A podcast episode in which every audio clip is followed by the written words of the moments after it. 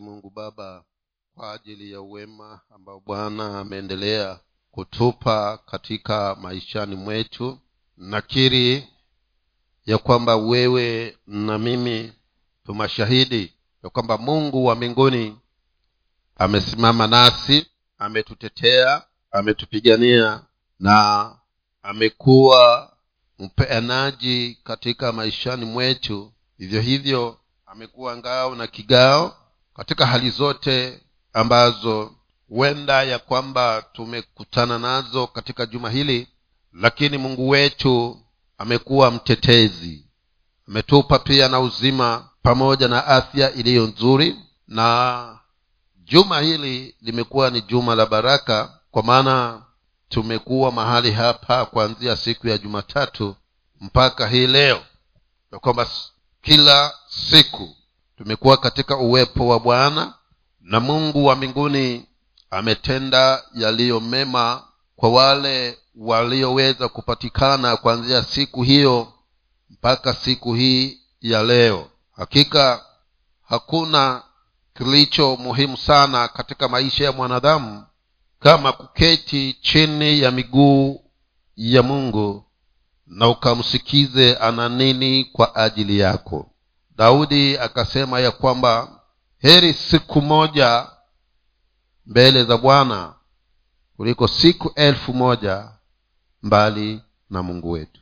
Na ninashawishika kusema ya kwamba kila aliyepatikana basi hana sababu ya kujuta ni kwa nini amepatikana mahali hapa kuanzia siku hiyo ya jumatatu mpaka kufikia siku hii ya leo. Hakika imekuwa ni nyakati nzuri za kusherehekea ukuu wa mungu katika maishani mwetu na na imani ya kwamba kama uliweza kutembea pamoja na huyo mtumishi wa mungu ambaye tumekuwa naye kuanzia siku ya jumatatu basi kuna mambo ambayo yameumbika ndani yako na yale yaliyokuwa yamefifia yameweza kuhuishwa na nina hakika ya kwamba hauko vile ulivyokuwa nyakati zile za nyumani. Hivyo sema bwana azidi kukupatia neema ili kwamba tukaweze kumaliza washa hii pamoja inapofika jioni ya siku ya leo. Ukweli ni kwamba kama kuna kitu ninapaswa niweze kuwekeza ndani ya maisha yangu. Basi ni kumtafuta huyu mungu. Mpaka niweze kushikana naye shikane mikono fike maeneo yale ambayo anaweza kusema ya kwamba hautaniona uso wangu lakini takupa nafasi ya kuona mgongo wangu. Ukifika mahali hapo na huyu mungu ndugu yangu dada yangu hakutakuwa na chochote kitakachoweza kusimama mbele yako. Na siri ni nini? Siri ni moja tu ambayo musa ndiyo aliyokuwa ameishikilia kuwa na wakati na mungu kama kila wakati uwe karibu na yeye. Hilo litakusaidia kufikia mahali ya kwamba umwambie bwana nimetembea na wewe lakini nataka nikuone. Na kama hata kuruhusu kuuona uso wake lakini yamkini mgongo wake unaweza ukauona. Na inapofika maeneo hayo wewe na mungu mtakuwa umekuwa marafiki si mtoto na baba si mwana na babake lakini itakuwa ni mtu ambaye ni mwana tena ni rafiki wa baba yake. Kwa hivyo tamani sana hasa katika nyakati hizi ambazo tuko kuwa na wakati na kumtafuta bwana kwa udi na uvumba. Hali popote panapokuwa na nafasi ya kuweza kumsongelea mungu wewe usipapuzie bali chagua kuweza kupatikana mahali hapo kwa sababu ni kwa faida yako na pia ni kwa ajili ya kuwa na ushirika na uhusiano wa karibu na huyu ambaye tunamwita ni baba yetu wa mbinguni. Naomba twende katika bibilia zetu kitabu cha samueli wa kwanza mlango huo wa thelathini samueli wa kwanza mlango wa thelathini taka tuangalie kuanzia fungu hilo la kwanza. Samueli wa kwanza mlango ni wa thelathini kuanzia mstari wa kwanza ikawa daudi na watu wake walipokuwa wamefika siklag siku ya tatu hao wa ameleki walikuwa wameshambulia negeb na siklag nao wameupiga siklag na kuuchoma moto. Nao wamewachukua mateka wanawake waliokuwemo wakubwa kwa wadogo hawakuwaua wowote ila wakawachukua kwenda zao basi daudi na watu wake walipofikilia mji tazama ulikuwa umechomwa moto na wake zao na watoto wao wa, waume kwa wake wamechukuliwa mateka. Ndipo daudi na watu waliokuwa pamoja naye wakainua sauti zao kwa kulia, sauti zao na kulia hata walipokuwa hawana nguvu za kulia tena.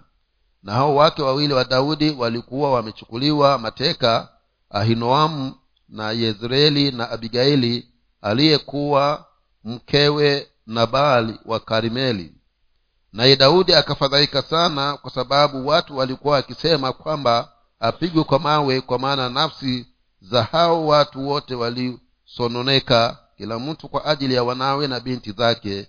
Lakini daudi akajitia nguvu katika bwana mungu wake.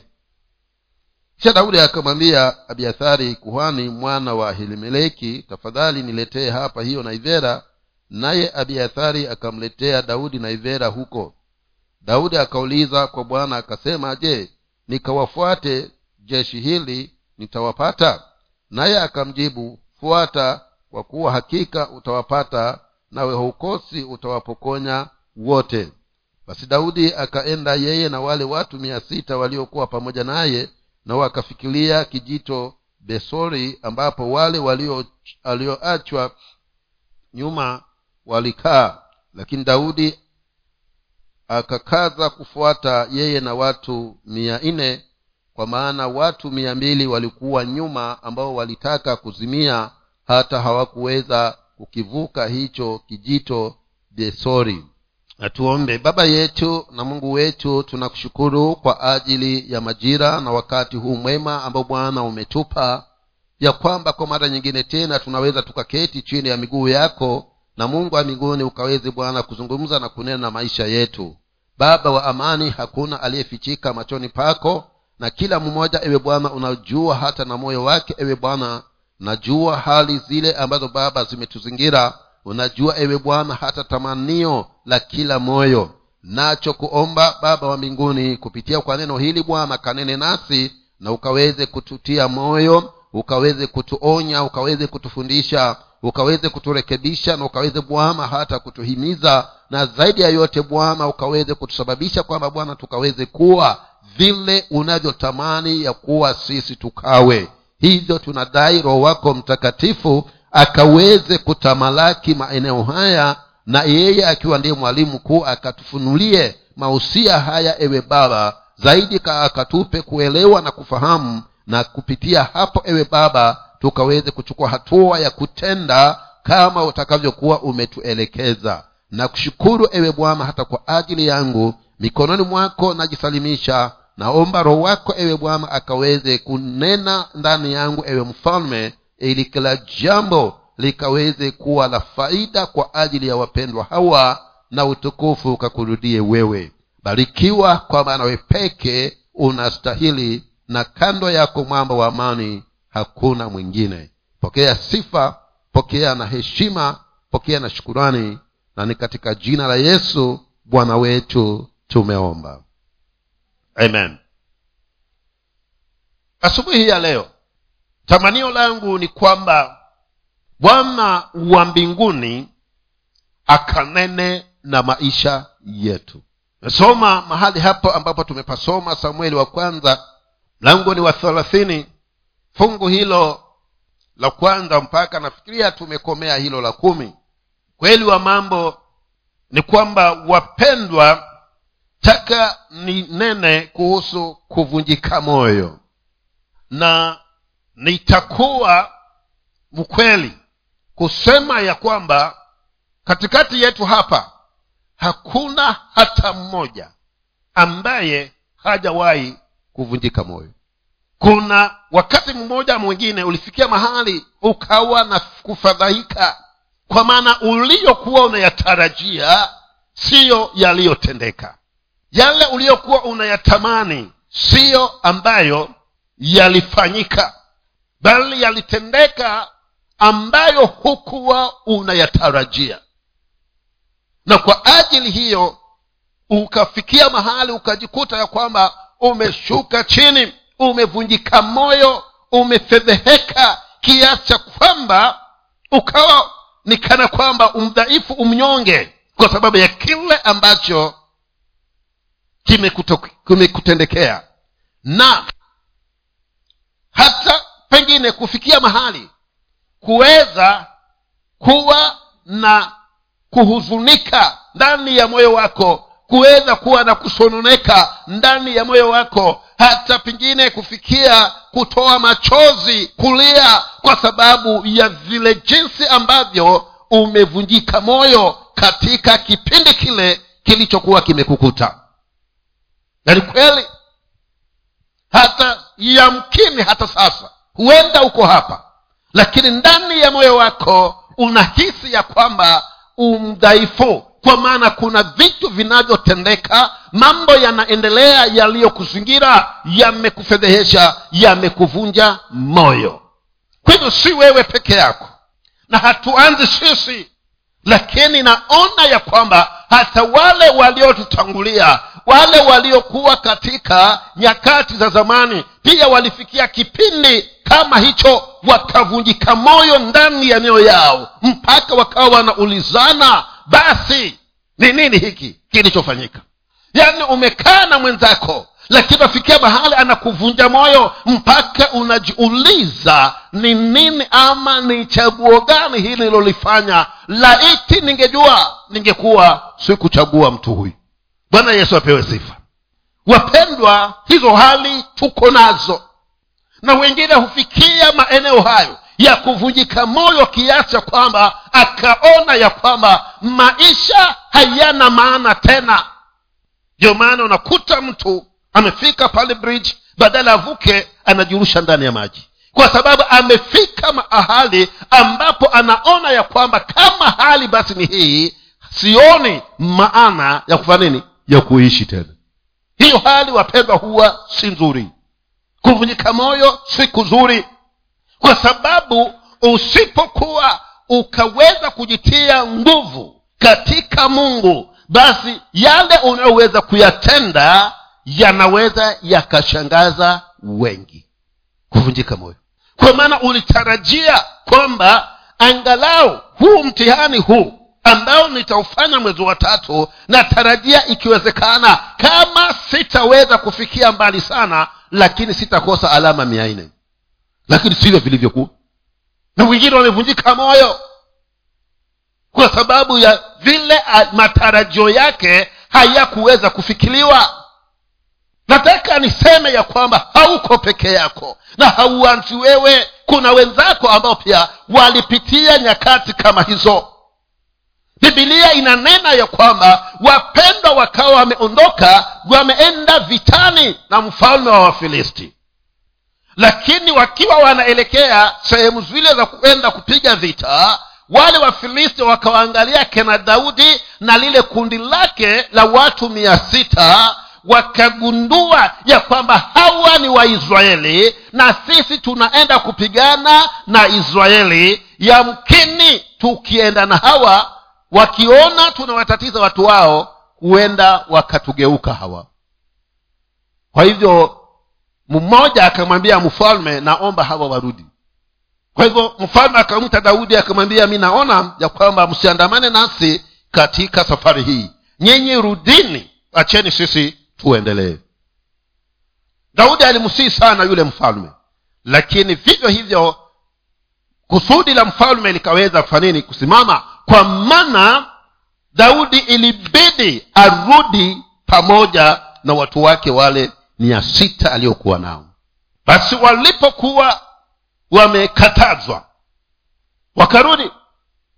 Lakini cha kuajabisha ni kwamba walipofika karibu na, na ule mji wanaoishi wakakuta ya kwamba ule mji umeteketezwa moto ha, hakuna aliyesalia mahali pale. Watoto wa, mama wa, wake wamechukuliwa bibilia inasema ya kwamba hawa wapendwa walivunjika moyo.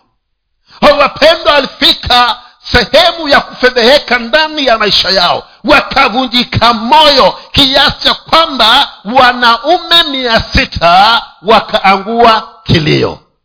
Bwana yesu apewe sifa. Mwasema kwamba waume hawalii. Hawa wapendwa walilia. Haulii kwa sababu haujafikia hicho kiwango cha kulia lakini wakati mwingine unalia kwa maana hali zimekugeuka hali zimekuwa sivyo mambo hayawi. Unafika mahali unalia lakini unalia kama kobe. Hilo fuvu huko unalia huko ndani huko. Lakini hawa hawakulia kama kobe. Kwa maana wangelia hivyo pengine tungeambiwa lakini tunaambiwa kwamba walilia mpaka nguvu za kulia zikawa hawana tena. Kisa na maana wamevunjika moyo wamefedheheka kwa tukio ambalo limewakumba ndugu yangu dada yangu nahisi ya kwamba kuna wakati ulipitia kipindi kama hicho. Hata hivi hivi leo huenda ukawa bado kuna mmoja anapitia kipindi kama hicho. Lakini hapo wapendwa si mwisho wa kuishi. Si mwisho wa maisha lakini angalia mahali palipo na watu waliofedheheka waliovunjika moyo kuna mambo hujitokeza pale. Ya kwanza walilia. Pili lauma lawama. Wakaanza kulaumiana mmoja na mwingine. Mahali ambapo watu wamevunjika moyo. Kuna lawama kwa maana baada ya kulia wote wakasema haya hatungekuwa yametufika isingekuwa ni daudi. Kwa hivyo mahali palipo na kuvunjika moyo wapendwa pia kuna kitu kinachoita kulaumiana. Huenda ulipokuwa wapitia kipindi hicho ulikuwa na mtu unasema laiti isingekuwa ni fulani basi haya hayangenipata haya. Ndivyo ilivyo wapendwa. Ukiwa umevunjika moyo utatafuta mtu wa kumlaumu. Na ukikosa utajilaumu mwenyewe. Na baada ya kuwa washalaumiana ikafikia mahali wakasema ya kwamba sasa kilichosalia hapa ni nini? Ni tumumalize huyu aliyesababisha jambo hili taka niseme ya kwamba nyakati za kuvunjika moyo wapendwa uwe mwangalifi kwa maana hata kifo huwa kiko pale kinakuondolea macho. Ni kipindi kigumu sana hicho. Kwa maana walipokuwa wamevunjika moyo jinsi ile wakamlaumu daudi wakasema sasa muradhi tumefikia kiwango hichi kumlaumu tumemlaumu lakini havitoshi kilichosalia tumalizane na yeye. Ndugu zangu wakati mambo yamekuwa magumu taka nikuambie ya kwamba siyo mwisho wa maisha. Kunako hatua ambayo unaweza ukaichukua. Ambayo mpenda huyu alipokuwa ameona watu wamesononeka watu wamefedheheka watu wamevunjika moyo wale wenzake na wameazimia ya kwamba sasa liwe liwalo tumalizane na huyu. Hakuna mtu aliye upande wake. Sijui kama ulifikia mahali hapa ya kwamba kila mmoja amekugeuka. Hakuna wa kusimama pamoja na wewe. Hakuna ambaye anaweza akawa upande wako lakini mtu wa mungu daudi akasema yawezekana na hii wapendwa ni sawa ya kwamba unawezekana ifikie mahali hata yule wa karibu tena akufunje moyo na awe akugeuke. Lakini kuna mmoja ambaye hauwezi akaniacha. Daudi ndiyo akasimama na huyo. Akasema marafiki wanaweza wakaniacha. Majirani wanaweza wakaniacha mama na baba anaweza akaniacha lakini kuna mmoja ambaye yeye ameahidi ya kwamba hataniacha wala hatanipungukia. Na akasema ya kwamba litajitia moyo katika huyo bwana wakati hakuna wa kutia moyo mpendwa hebu usifadhaike usienende katika kipindi ama katika hatua ya kuweza kujiona kwamba wewe si kitu. Kuna mmoja ambaye unaweza ukajitia moyo katika yeye na si mwingine bali ni bwana wetu yesu kristo. Ndugu zangu wakati mambo yameharibika bado yesu yuko katika kiti cha enzi wakati hali zimekuwa ni ngomo haimaanishi ya kwamba mungu hayuko katika utawala wake. Kumbuka ya kwamba wakati hali zikiwa ni ngomo mazingira yakiwa magomo wewe kumbuka ya kwamba bado mungu wetu anatawala. Na kama anatawala basi yeye ndiye jibu la lile swali ulio nalo. Yeye ndiye suluhisho la lile tatizo lililokufanya uvunjike moyo. Yeye ndiye suluhisho la lile tatizo ambalo limekufanya ufedheheke. Mpendwa usichukue kamba ukayasitisha maisha yako. Bado kuna mungu. Daudi akasema nitajitia moyo katika bwana. Kwa hivyo aka jitia moyo katika mungu. Akajifanya kana kwamba hasikii yale maneno wanayonena wale wenzake kwamba na tumpige mawe. Akajitia moyo katika bwana. Na alipojitia moyo katika bwana akamwita abiathari akamwambia niletee hiyo naivera. Nataka nizungumuze na bwana. Ndugu zangu wakati umevunjika moyo ni wakati wa kunena na nani? Ni wakati wa kuzungumza na mungu wakati hali imekuwa ni ngumu si wakati wa kusikiza visauti.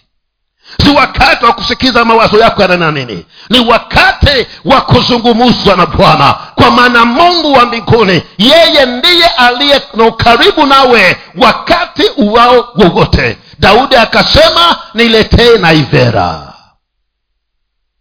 Naivera aliyoipewa alipopewa akazungumza na mungu. Akamwambia bwana tuko katika hali hii jinsi ambavyo tulivyo. Hakika tumefedheheka. Hakika tumevunjika moyo. Hakika tumekuwa tuko katika hali ngumu. Nataka uniambie niwafuate maadui hawa. Mungu akamwambia wafuate nikiwafata utanipatia ushindi. Mungu akamwambia nitakupatia ushindi na je wale watoto na wake zetu waliochukuliwa nitawapata? Mungu akamwambia vyote vilivyochukuliwa utavirejesha.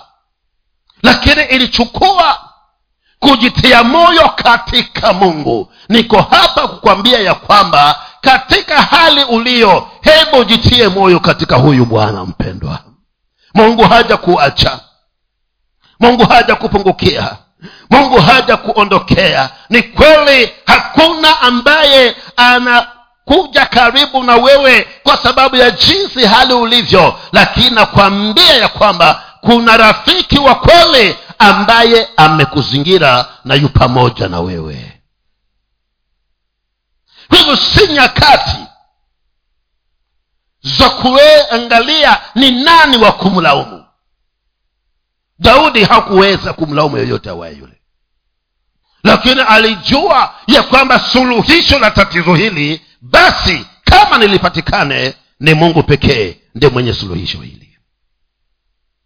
Kwa hivyo wewe nawe na kuhimiza ya kwamba wakati huo na katika majira ambayo uko mpendwa usitafute njia nyingine yoyote mbadala. Njia ni kuzungumzwa na bwana. Jitie moyo jipe moyo katika mungu kwa maana yeye ndiye ushindi wetu wapendwa. Mungu hatatupungukia.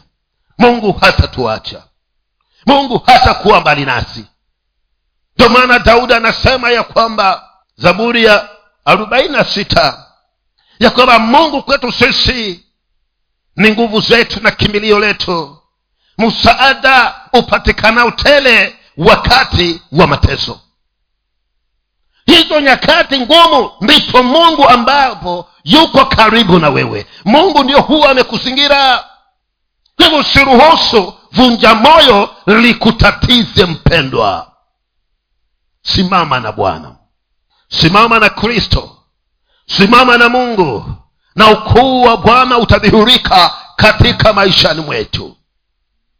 Kwa maana ni mungu ambaye amenena ya kwamba mimi ndiye bwana mungu wako ambaye ninakujua kwa jina lako. Na kwa sababu hiyo kila kitu ambacho kitasimama kinyume na wewe mradi unanitumainia mimi hakuna kitakacho nini kitakacho kushinda. Kama kuna mtu aliyekuwa ni avunjike moyo na akate tamaa ni yoshua. Kwa sababu yule aliyekuwa ni mtenda miujiza amechukuliwa. Na jukumu la kuwarithisha wana wa israeli na kuwafikisha katika nchi la ahadi hadi ametikwa ame, amebandikizwa yeye. Hata inafika mahali ambapo ni wavuke waingie tayari katika ile nchi ya ahadi. Lakini wanachokutana nacho kwanza ni mto yorodani ambao umefurika. Haya licha ya mto yordani because walikuwa tayari wana uzoefu wa ule ya yale yaliyotendeka katika bahari ya sham lakini baada ya mto yordani kukawa kuna mji unaoitwa mji wa yeriko ambao ulikuwa umezingirwa na kuta zilizo nzito sana. Biblia inasema ya kwamba hata gari ingeweza kutembea juu ya huo ukuta. Onekana ulikuwa ni mpana sana kwa hivyo yeye alikuwa na sababu zote za kuvunjika moyo. Lakini wakati akiwa anafikiria haya mambo yatakuwaje? Wakati akiwa anafikiria nitawezaje mungu wa mbinguni akaja akamtokezea akamwambia usiwe na tashwishwi usiwe na shaka ili mradi unanamini mimi wewe hauna sababu ya kuvunjika moyo hauna sababu ya kukata tamaa hauna sababu ya kufedheheka kwa maana mimi mungu wa mbinguni niko pamoja na wewe na mungu huyu aliyekuwa na yoshua ndiye mungu ambaye yuko pamoja nasi mpaka saa hizi tunavyozungumza. Na maandiko yanasema ya kwamba yeye hana upendeleo. Kama alivyofanya nyakati za yoshua ndivyo anaweza kufanya hata na wakati wa leo. Hivyo nacho kuhimiza ni kwamba usiruhusu hali hiyo ya kuvunjika moyo kukupeleka upeo ambao utaweza kujitokeza visivyo machoni kwa bwana. Endelea kumtazama yeye mungu. Hebu tuangalie yohana kitabu cha yohana mtakatifu mlango wa kumi na moja. Yohana mtakatifu mlango wa kumi na moja.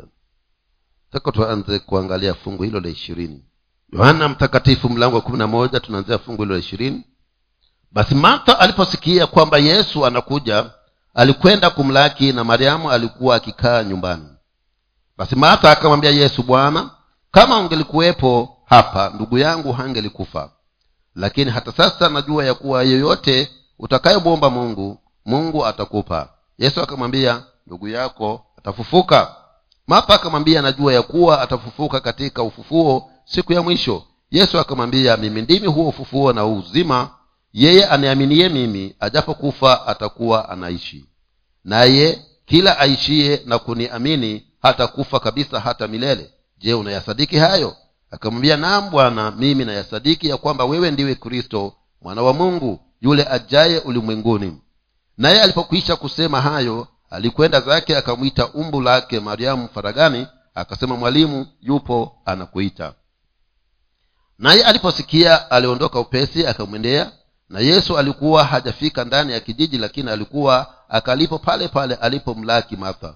Basi wale wayahudi waliokuwepo na mariamu nyumbani wakimfariji walipomwona jinsi alivyoondoka upesi na kutoka walimfuata huku wakidhania ya kuwa anakwenda kaburini ili aliye huko. Basi mariamu alipofika pale alipokuwepo yesu na kumwona alianguka miguuni pake akamwambia bwana kama ungelikuwepo hapa ndugu yangu hangelikufa basi yesu alipomwona analia na wale wayahudi waliofuatana naye wanalia aliugua rohoni akafadhaika roho yake. Akasema mumemweka wapi? Wakamwambia bwana njoo utazame. Yesu akalia machozi. Basi wayahudi wakasema angalia jinsi alivyompenda. Bali wengine wao wakasema je huyu aliyemfumbua macho yule kipofu hakuweza kumfanya na huyu asife? Basi yesu hali akiugua tena nafsini mwake akafika kwenye kaburi nalo lilikuwa ni pango na jiwe limewekwa juu yake.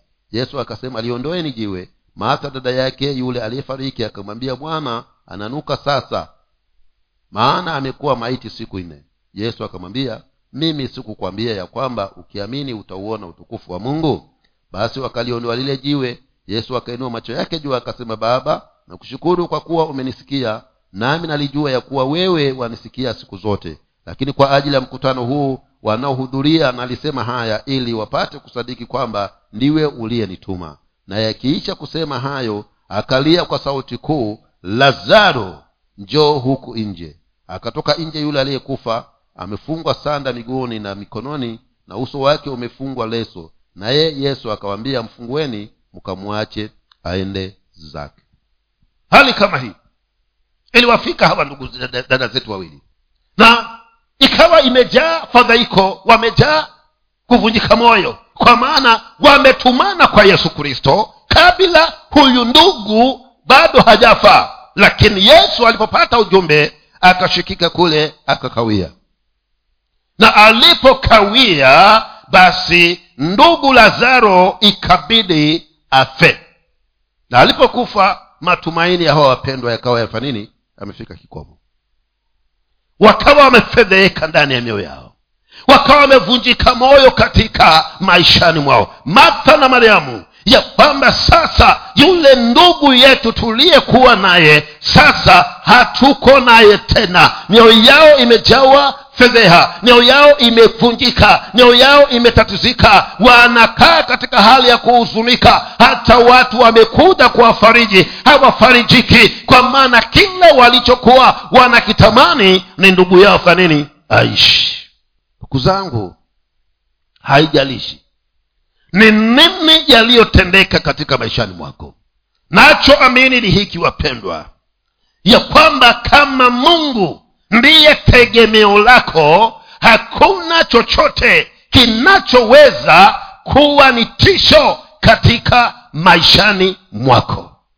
Kila wakati mfanye bwana kuwa tumaini lako. Kila wakati mfanye mungu kuwa tegemeo lako. Ndiyo mazingira yanaweza yakachafuka dhoruba inaweza ikakuzingira tufani inaweza ikakuzunguka lakini katikati ya hali hiyo usiruhusu kuvunjika moyo mpendwa. Kwa maana ukivunjika moyo imani pia nayo inakuwa haiko. Unaingiwa na hofu na uoga. Na palipo na hofu palipo na uoga imani haiwezi ikafanya kazi ndio maana usiwe tayari kufedheheka na kuvunjika moyo kiasi ya kwamba ukose kuwa na matumaini. Wapendwa wewe ni mteule wa mungu na kama mteule wa bwana wewe hakuna lolote litakalosimama kinyume na wewe likafanikiwe. Mlimradhi yesu yuko upande wako. Ndiyo hawa wapendwa wakafikia mahali. Mioyo yao imefedheheka wanalia yesu naye amekawia ndugu amestiriwa. Imefika siku ya nne ndani ya kaburi yesu hajaja. Lakini hatimaye anajitokeza. Martha aliposikia habari ya kwamba yesu amefika katika eneo lile akamwendea akamwambia mwalimu bwana kama ungekuwa hapa ndugu yangu hangekufa. Yesu akamwambia ni sawa hakuna tofauti ya wakati uliopita na wakati ambao upo. Hakuna tofauti. Kwa maana mimi ndiye yule yule ambaye ningefanya wakati ningekuja na vile vile naweza kufanya wakati niko hapa. Akamwambia ninajua. Lakini itakuwa wakati ule wa mwisho wa kufufuka yesu akasema mimi ndiyo huo ufufuo.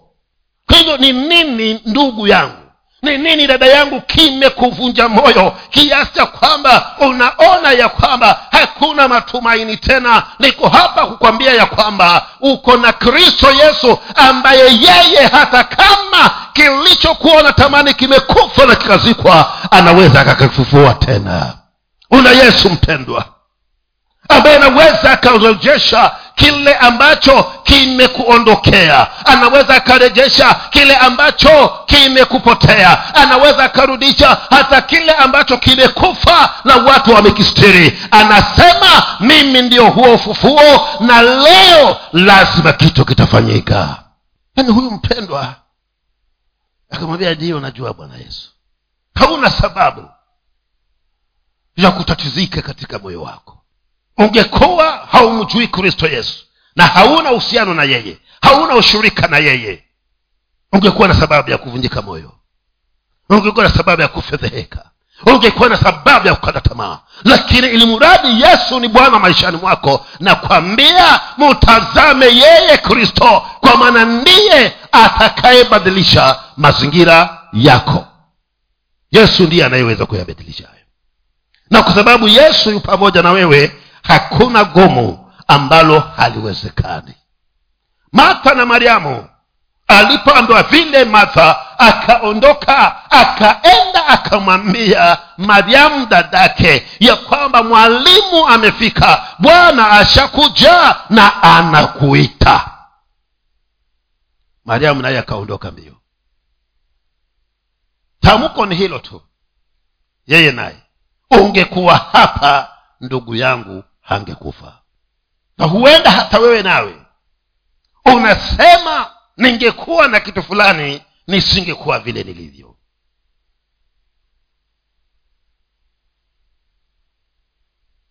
Wengine mnasema ningekuwa nimezaliwa katika mji fulani nisingekuwa vile nilivyo. Shukuru bwana umezaliwa pale ulipozaliwa. Na kando ya hivyo una yesu kristo yesu akawambia wapendwa musitatizike ili mradi niko hapa e, hamutakuwa na tashwishwi kuna kitu nitafanya ambacho badala ya kuvunjika moyo mutamtukuza na kumwinua mungu. Oh, martha akaangalia. Akauliza ni wapi mumemzika ma twende mwalimu ukaone. Sasa wao lao ulikuwa ni kwenda kumwona tu kuona pale mahali ambapo lazaro alizikwa. Alipofika pale bwana yesu akageuza lugha. Akageuza lugha. Kwa maana kusudi lake ilikuwa ni kuondoa vunja moyo ndani ya wapendwa hawa. Hilo ndio ilikuwa tamanio lake. Aondoe hilo vunja moyo aondoe kule kusononeka. Aondoe kule kuhuzunika. Aondoe kule kufedheheka. Na ndiyo mpango wa kristo hata leo kwa ajili ya maisha yako mpendwa. Tamanio lake ni kwamba uwe na furaha uwe na amani. Uwe na amani uwe na furaha ya kumtukuza yeye. Hatamani akuone katika hali hiyo ya kufedheheka na kuvunjika moyo. Ndivyo ilivyokuwa wakati wa kena mariamu. Hata leo pia hilo ndilo tamanio lake. Akamwambia ondoeni jiwe. Martha akamwambia mwalimu hapata kalika hapa hatuwezi tukaliondoa hilo jiwe. Kwa maana tukiliondoa hapatakalika hapa. Leo ni siku ya nne huyo ndugu amekuwa humo siku ya nne akiwa amekufa hapatakalika patanuka. Akamgeukia. Akamwambia nimekwambiaje mariamu? Si nimekwambia ukiamini utauona utukufu wa bwana kwa huenda ukawa unasema ya kwamba hiyo hali ambayo nilikuwa ninaitarajia na mahali ambapo imefika sioni kama kunaweza kuwa na suluhu nyingine. Hiyo sasa ninisahau ni gange yajayo. Mesimamia huu msemo wa kiswahili. Kwamba yaliyopitwa yaliyopita si ndwele. Tugange nini na ndiyo hayo martha alikuwa ako nayo ya kwamba yaliyopita sasa hayo yashapita hatuwezi ukaondoa jiwe kwa maana huyu ndugu saa hizi si mtu pananuka. Lakini yesu akasema nimesema na bwana anakwambia kwamba nimesema kama kunalo jiwe lolote ambalo lumeliweka kati yako wewe na ule muujiza ambao yesu anataka kufanyia asubuhi ya leo anakwambia ondoa hilo jiwe. Liondoe. Kwa maana anataka kufanya kitu lakini jiwe laweza kuwa kizuizi. Ondoa hilo jiwe ondoa huko kutoamini ondoa hiyo shaka ondoa hiyo fedheha ondoa kuvunjika moyo. Mutazame huyo yesu ambaye amesimama mbele zako sasa. Kwa maana walikuwa wamesimama na yesu hapo mbele yao. Jiwe likaondolewa. Na jambo la kushangaza baada ya jiwe kuondolewa hakukuwa na harufu. Hakukuwa na uvundo kwa sababu ule uzima ulikuwa umesimama mbele ya hiyo kaburi. Kwa sababu yesu anasema ya kwamba mimi ndiyo hiyo njia mimi ndiyo hiyo kweli mimi ndiyo huo uzima na huu uzima ulikuwa umesimama mbele ya kaburi ya lazaro. Kwa hivyo mauti hayangeweza kuwa na la kufanya mahali pale. Yesu akamwambia mungu nakushukuru kwa sababu kila siku wewe huwa unanisikia na nimeyanena haya kwa sababu ya hawa jamaa angalau wapate kufanya nini? Kuelewa tu. Nalipomaliza maneno hayo akaita. Akaita nani? Lazaro. Akaita lazaro toka. Na aliyekuwa ndani ya kaburi akasikia sauti ya yesu kristo akatoka akiwa vile walivyomstiri sanda yake amefungwa leso amefungwa akatoka akiwa anarukaruka. Na sijui alionaje huo mlango. Kwa maana si hata alikuwa amefunikwa leso. Yaani walikuwa wanahakikisha kwamba kusitukie chochote kingine kile. Tumemalizana na huyu mtu. Lakini hivyo hivyo akafata hiyo sauti na alipotoka nje yesu akawaambia mfungueni na mumuwache ayefanini aende zake. Sidhani kama waliendelea kuvunjika moyo. Sidhani kama waliendelea kufedheheka. Sidhani kama waliendelea kulia.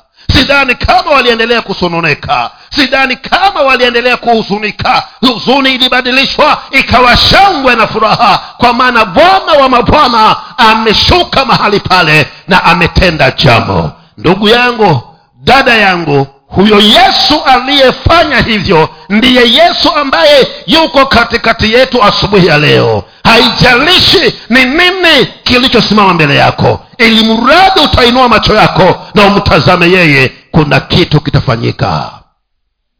Lazima kuna jambo litatendeka maishani mwako ndugu yangu. Kwa maana ni yeye yule iwe jana leo na hata milele. Hajabadilika na kama alimtendea martha na mariamu anaweza akakutendea hata na wewe nawe. Anaweza akakutendea na wewe ili fedheha zako ziondoke ili kuvunjika kwako moyo kutoke ili kuhuzunika kwako kuondoke ili kusononeka kwako kuondoke. Kwa maana wewe nawe pia mmoja kati ya wale wana wa mungu. Na leo bwana anakusudi ya kwamba atende jambo ambalo halitakuwa la kawaida tuna mungu wapendwa ambaye anahusika na maisha yetu. Tuna mungu wapendwa ambaye anajali. Kwa hivyo usiangalie ule mlima uliosimama mbele yako. Mwangalie yeye ambaye ameitanishwa na jina lako. Yeye ambaye jina lako wewe umeitanishwa na jina lake.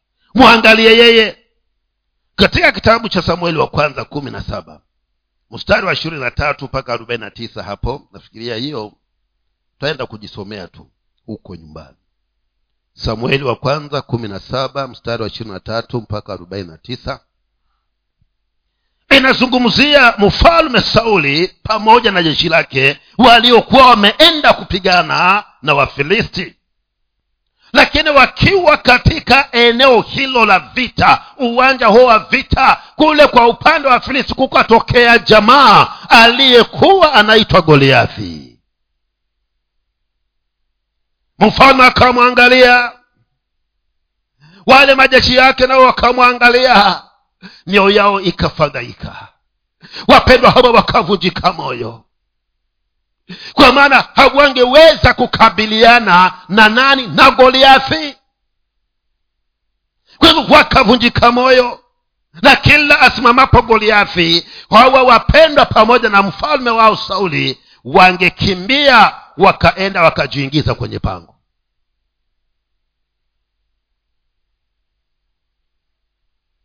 kwa maana vunja moyo lilikuwa limechukua nafasi katika mioyo yao. Goliathi akienda kula chakula wanatoka nje kidogo. Wanapigwa na jua. Baada ya chakula cha mchana goliathi akila akimaliza anatoka tena katika arena ile ya vita. Anasema kwaya nipatieni mtu sinyini waisraeli na sisi wafilisti. Nipatieni mtu ambaye atasimama. Tupigane akinishinda wafilisti watakuwa watumishi wenu. Na nikimshinda mutakuwa watumwa wetu. Kila mmoja akisikia sauti pangoni.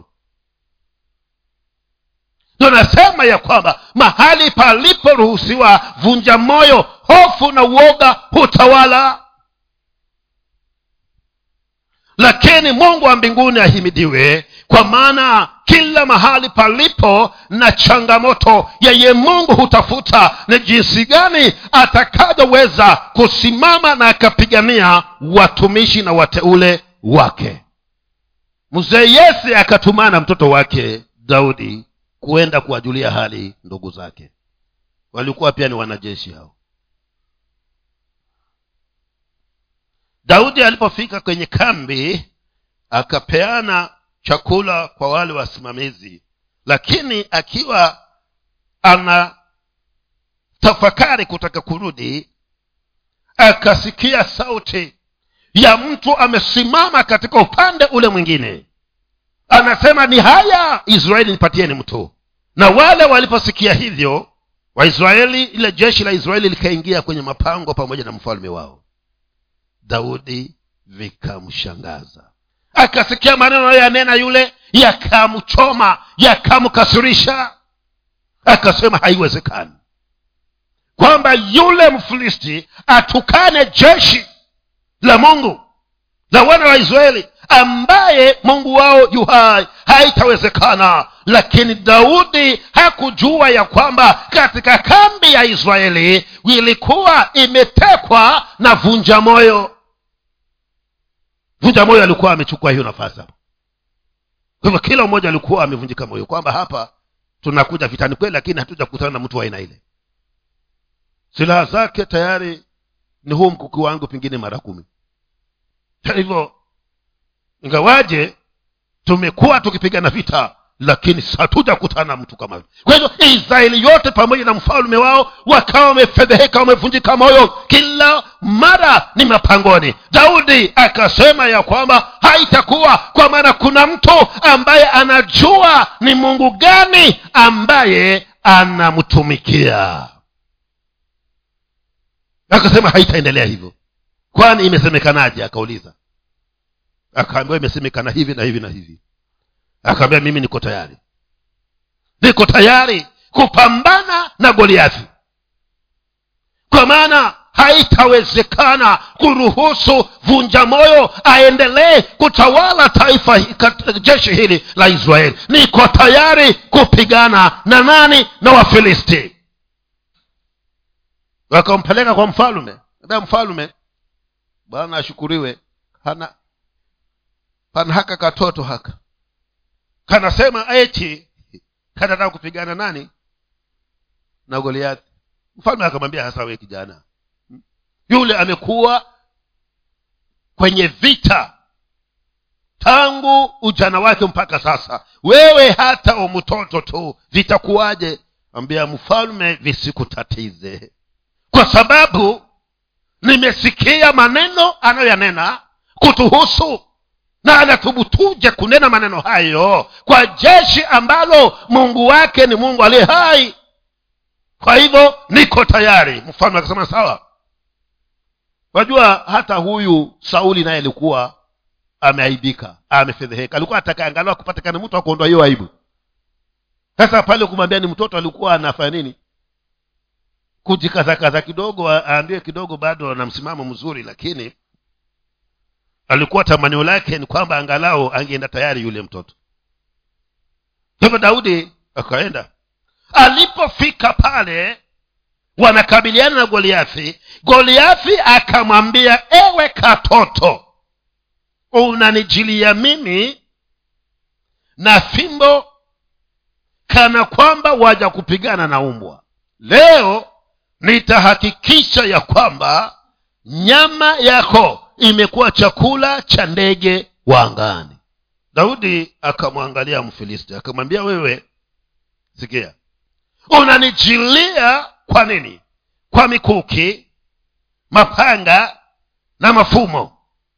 Lakini mimi ninakujilia kwa bwana wa majeshi mungu wa israeli ambaye jeshi lake unalitukana hivi naona mtu ambaye alikuwa amejua ya kwamba ni kweli mazingira si rahisi. Hali ni ngumu lakini sitaruhusu kuvunjika moyo. Sitaruhusu kufedheheka. Sitaruhusu fedheha ndani ya moyo wangu. Kwa hivyo daudi akaazimia kuto kuvunjika moyo.